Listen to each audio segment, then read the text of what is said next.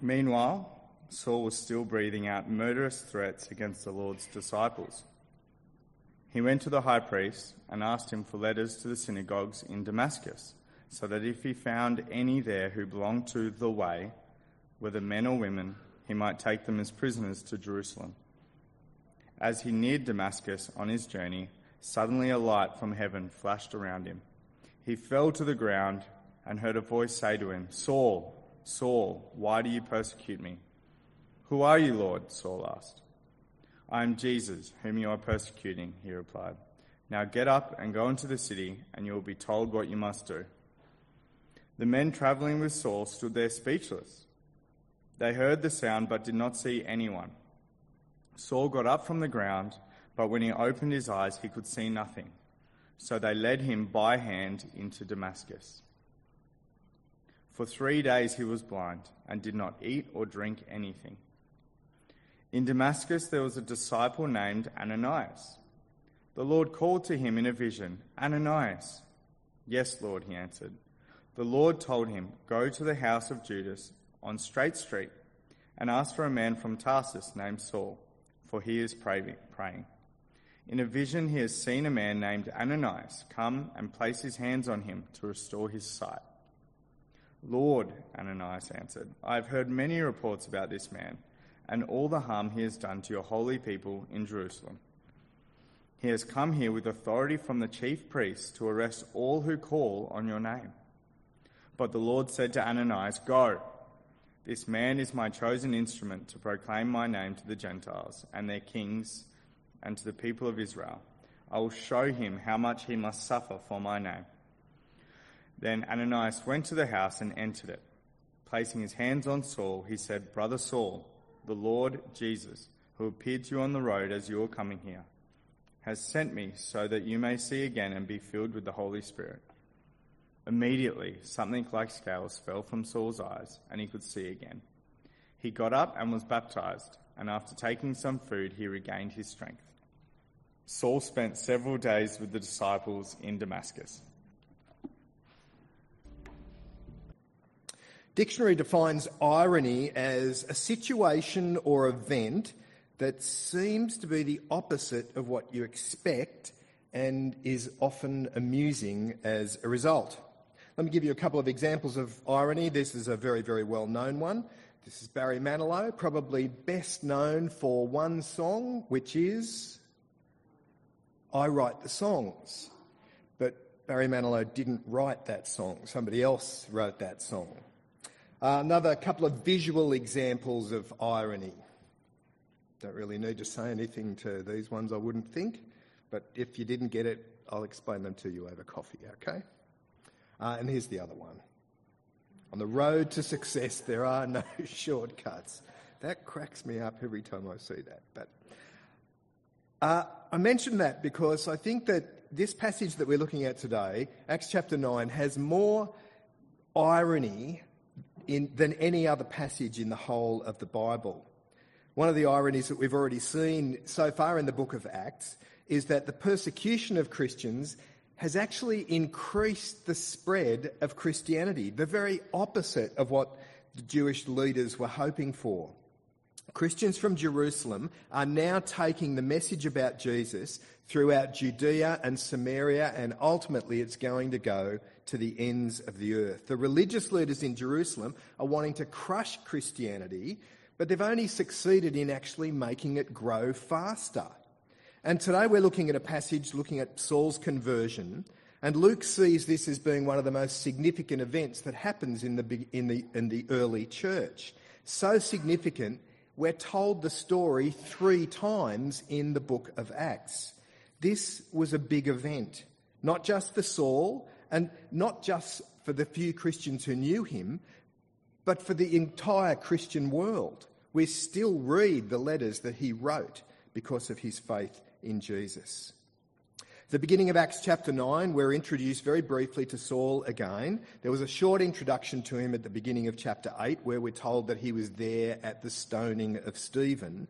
But at the beginning of 9, we get this more complete introduction.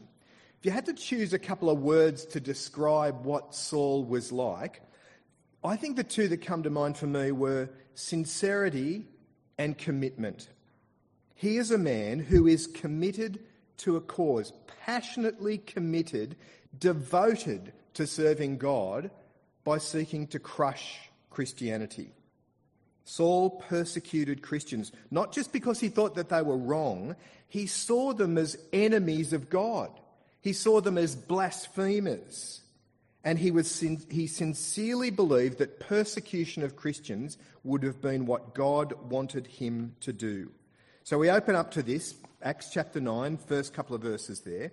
Meanwhile, Saul was still breathing out murderous threats against the Lord's disciples. He went to the high priest and asked for letters to the synagogues in Damascus so that if he found any there who belonged to the way, whether men or women, he might take them as prisoners to Jerusalem. He's heading to Damascus to round up any Christians that he can find.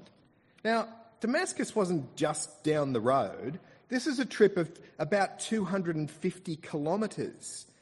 I mean, that shows you this, the, the sincerity and the commitment of this man, that he's willing off his own bat to head down there to round up all of these Christians. Now, on a side note here, I'd like a dollar for every time someone has told me it doesn't matter what you believe, just so long as you're sincere. You probably had people tell you that as well. I mean, Paul's living proof that that is not true. Here is a man who is incredibly sincere in what he's doing. Here is a man who is sincerely wrong, desperately wrong, and he's about to find out all about it. When you read through this passage, I think this is one of the, one of the parts of the Bible where you really do recognise that Jesus has a great sense of humour. I mean, there's so many funny things. 250 kilometres he's travelled. He's just on the outskirts of Damascus and just about to make this triumphal entry into Damascus, waving the paperwork to be able to arrest the Christians who were there. And just before he reaches Damascus, he's knocked off his horse or knocked to the ground by a flash of light. Now, Jesus could have done that anywhere on the 250 kilometres. He could have done it just outside of Jerusalem, but he chose not to do that. He got him to ride 249 kilometres, and then he is knocked down by, by Jesus. And he hears this voice, and the voice says to him, Saul, Saul, why are you persecuting me? Now, I think Paul was, Saul was genuinely stumped by hearing this voice. He had no idea who this could have been. So he responds that way in the question Who are you, Lord? And the voice replied, I am Jesus, whom you are persecuting. That must have knocked Saul for six. That would have turned his entire world upside down. By persecuting Christians, Saul is persecuting Jesus himself. Such is the connection that Jesus has with his church. Jesus tells Saul to get up, to go into Damascus, and there he'll be told what to do. So he finally arrives in Damascus on this triumphant visit, but this time he's now being led by the hand, like a child, still blind, into Damascus.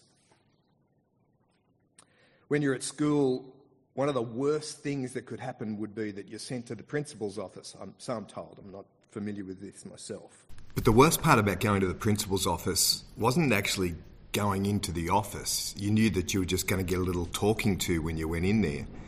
It's the sitting outside on the chair that that was the painful part. It may have only been for like five or ten minutes, but it felt like five hours that you were sitting out there. Imagine those three days for Saul as he was waiting in Damascus, would have felt like that as well. Three of the longest days of his life. But meanwhile, in another part of Damascus, Jesus speaks to another man whose name is Ananias. And Ananias is told to go to Saul to lay hands on him so that he can regain his sight. And I love the way that this conversation unfolds. You'll see it there in verse number 10. In Damascus, there was a disciple named Ananias. The Lord called to him in a vision. Ananias, yes, Lord, he answered. The Lord told him, Go to the house of Judas on Straight Street and ask for a man from Tarsus named Saul, for he is praying. In a vision, he has seen a man named Ananias come and place his hands on him to restore his sight. Lord, Ananias answered, I've heard many reports about this man and all the harm that he's done to your saints in Jerusalem, and he's come here with authority from the chief priest to arrest all who call on your name. So I've heard reports about this guy, Jesus. I'm not sure whether you're familiar with them. Uh, are you sure that's what you want me to do? Wouldn't it be better for all of us if he just stays blind? But do you see the wordplay in the conversation here? Ananias says that Saul has caused suffering for those who call on your name.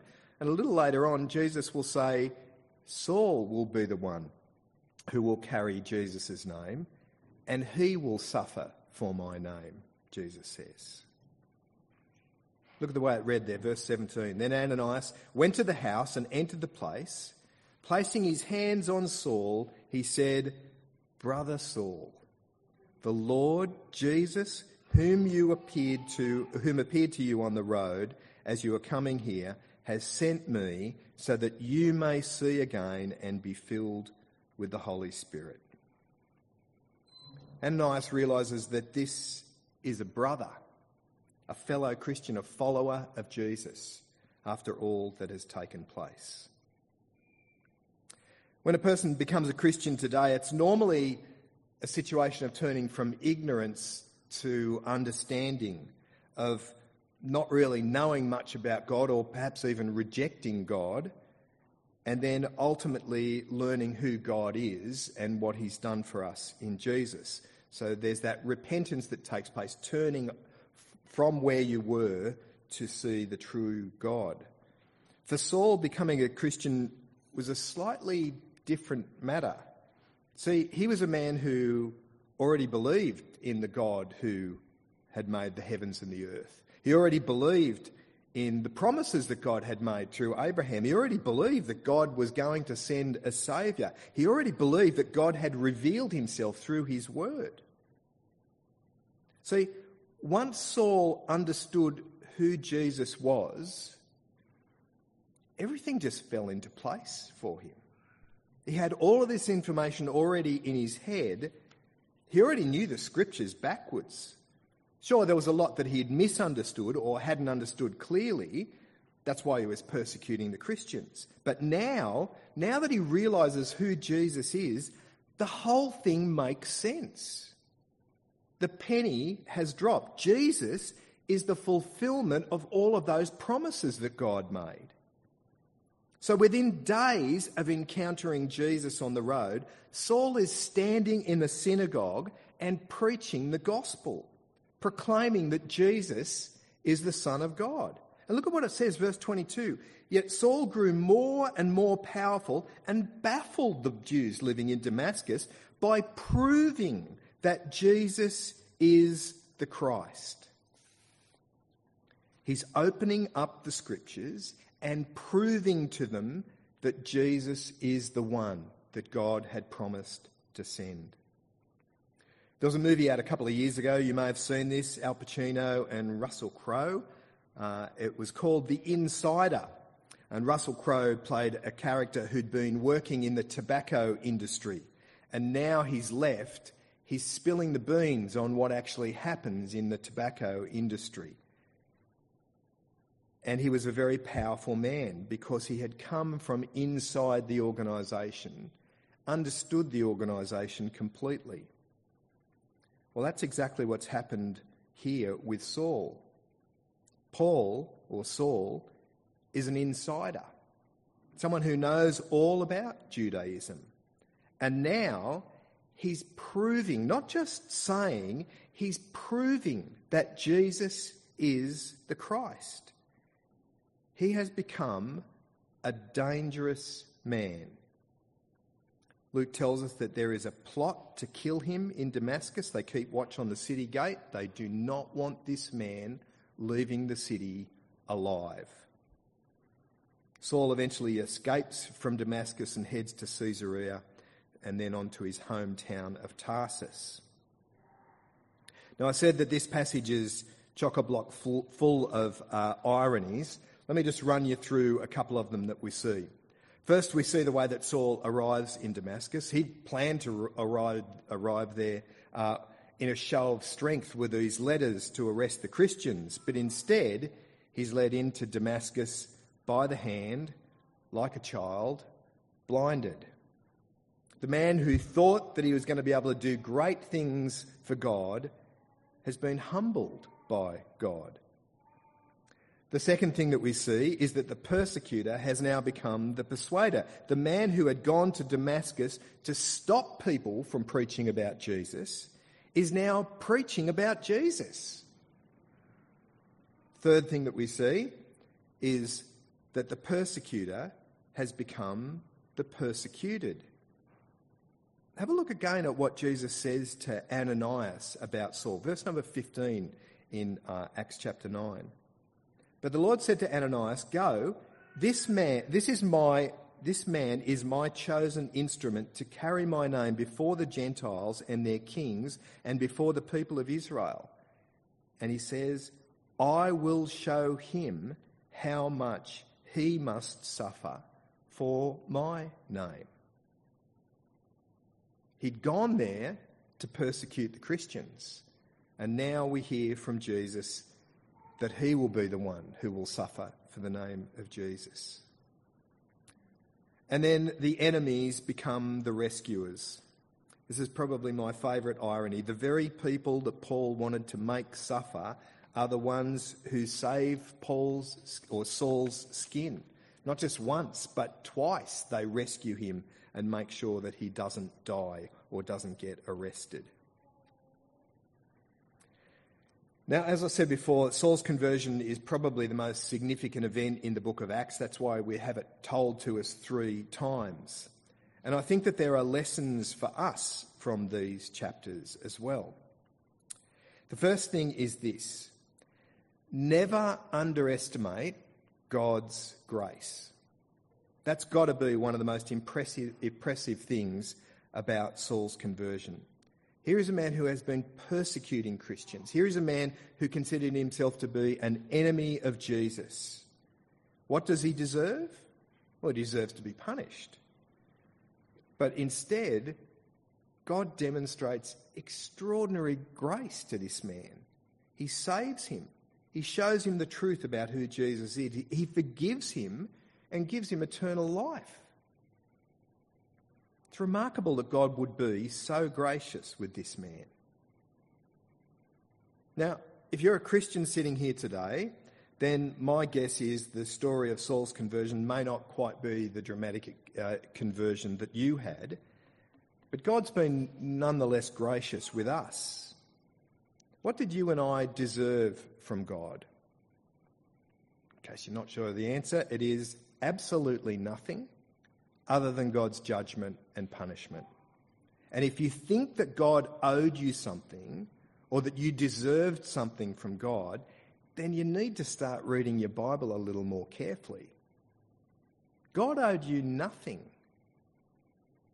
God was willing to give complete forgiveness to Saul and to us. Willing to show us the truth about Jesus, willing to give us eternal life. And it's remarkable that God would be so willing to do that for us. We should never cease to be amazed by that. We should never take that for granted. God's grace is an extraordinary thing, and we should thank Him for it every day. But the other thing that stands out in this passage is the power of the gospel to change lives, to transform lives. I mean, look at what's happened to Saul here. He'd gone to Damascus to arrest Christians. He leaves Damascus as a follower of Jesus. He'd gone to Damascus to silence those who were preaching about Jesus, and he ends up standing in the synagogue in Damascus preaching about Jesus. He'd gone to Damascus to persecute Christians, and he ends up being persecuted as a Christian. See, The gospel changes everything.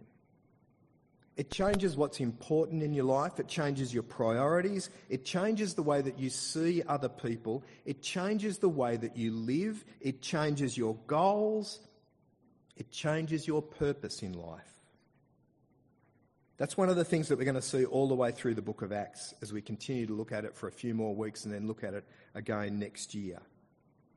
The message about Jesus changes lives. Changes the lives of crippled, crippled people, as we see in the book of Acts. Changes the lives of sorcerers, of Ethiopian eunuchs. It changes their lives dramatically. The gospel changes everything. If you're sitting here today and you've not come to that point of placing your trust in Jesus, then you need to do something about it. You need to thank God for the forgiveness that He's offered to you free of charge in Jesus. You need to come before Him and you need to pray and tell Him that you want Jesus to be the Lord of your life. If you're sitting here today as someone who does not know that message, make sure that you get to hear it clearly and understand what it is that God has done for you. And if you're sitting here today as someone who, who already has come to that point of trust in Jesus, then make sure that the gospel is continuing to change your life.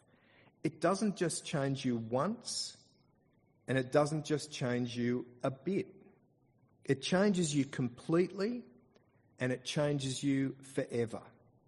You need to make sure that the gospel is still working out its change in your life, in the way that you view your life, because Jesus is now your Lord, in the way that you view others, because you know that they need to experience God's grace as well. The gospel changes everything.